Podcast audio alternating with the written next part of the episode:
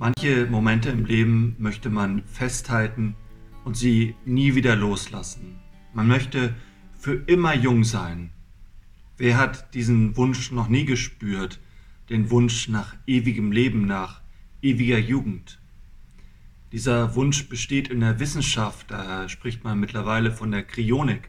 Menschen lassen sich einfrieren kurz nach ihrem Tod und hoffen darauf, dass in mehreren Jahrzehnten die Wissenschaft Wege gefunden haben wird, den Körper wieder jung zu machen, Organe auszutauschen, den Menschen ewige Jugend zu verschaffen. In den Filmen sehen wir das immer wieder. In König der Löwen spricht der verstorbene Mustafa zu seinem Sohn Simba in einer Wolke. In Star Wars sind die verstorbenen Jedi-Ritter nicht gestorben, sondern erscheinen in Lichtgestalten. In allen Weltreligionen haben wir diesen Wunsch, diesen Traum nach ewigem Leben, dass es eben nicht einfach vorbei ist, sondern es weitergeht. In der heutigen Geschichte kommen Menschen auf Jesus zu, die nicht daran glauben. Und diese Menschen glauben an Gott. Das sind die Sadduzäer. Und eine Frage an dich. Würdest du an Gott glauben, wenn du denken würdest, es gäbe keine Auferstehung? Ich finde diesen Gedanken ziemlich abwegig. Aber die Sadduzäer hatten diesen Gedanken. Und sie hatten diesen Gedanken, weil für sie das Wort Gottes eben nur der Pentateuch war. Also nur die Bücher 1. Mose bis 5. Mose. Und ihrer Meinung nach stand da nichts drinne über irgendeinen Erweis darüber, dass es eines Tages eine Auferstehung der Toten geben wird. Jesus bekommt von ihnen eine verzwickte Frage gestellt und antwortet ziemlich schlau. Er sagt, hey, Gott ist doch kein Gott der Toten, sondern der Lebenden. Er zitiert aus 2. Mose 3, Vers 6 und sagt, da sagt Gott, ich bin der Gott Abrahams, Isaaks und Jakobs.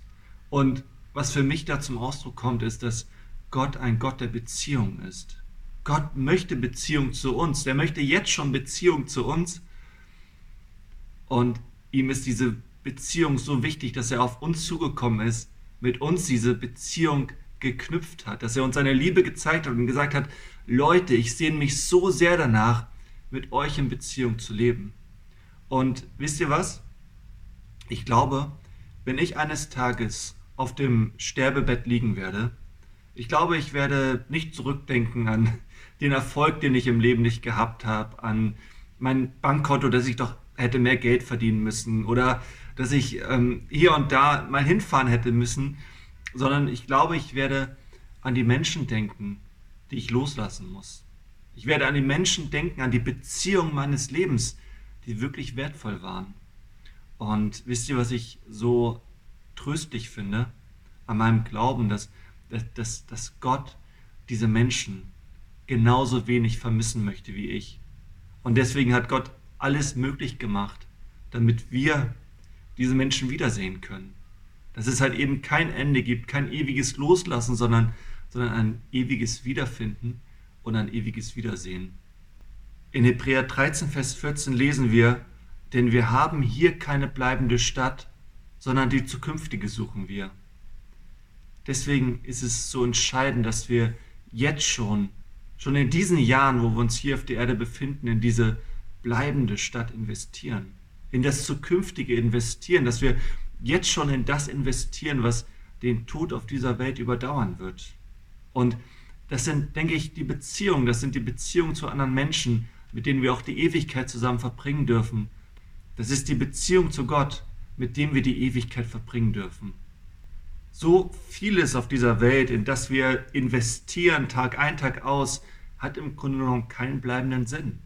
Aber ich denke, das Ewige, das Göttliche, das, was in der Ewigkeit noch bestehen wird, das hat bleibenden Sinn. Das hat wirklich Relevanz und ich glaube, es tut uns so gut, wenn wir jetzt schon darin investieren. Ich glaube, eines Tages wird es so sein, wir werden bei Gott sein und wir werden zurückblicken auf unser Leben, wie wir diese Corona-Krise überstanden haben, wie wir auch fester zusammengerückt sind, wie wir auch Gott erlebt haben in dieser Zeit.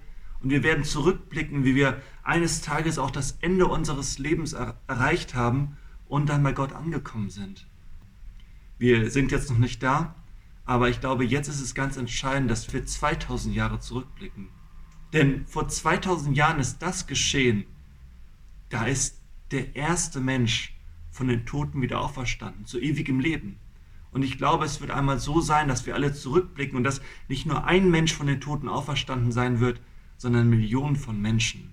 Und wir werden einer davon sein.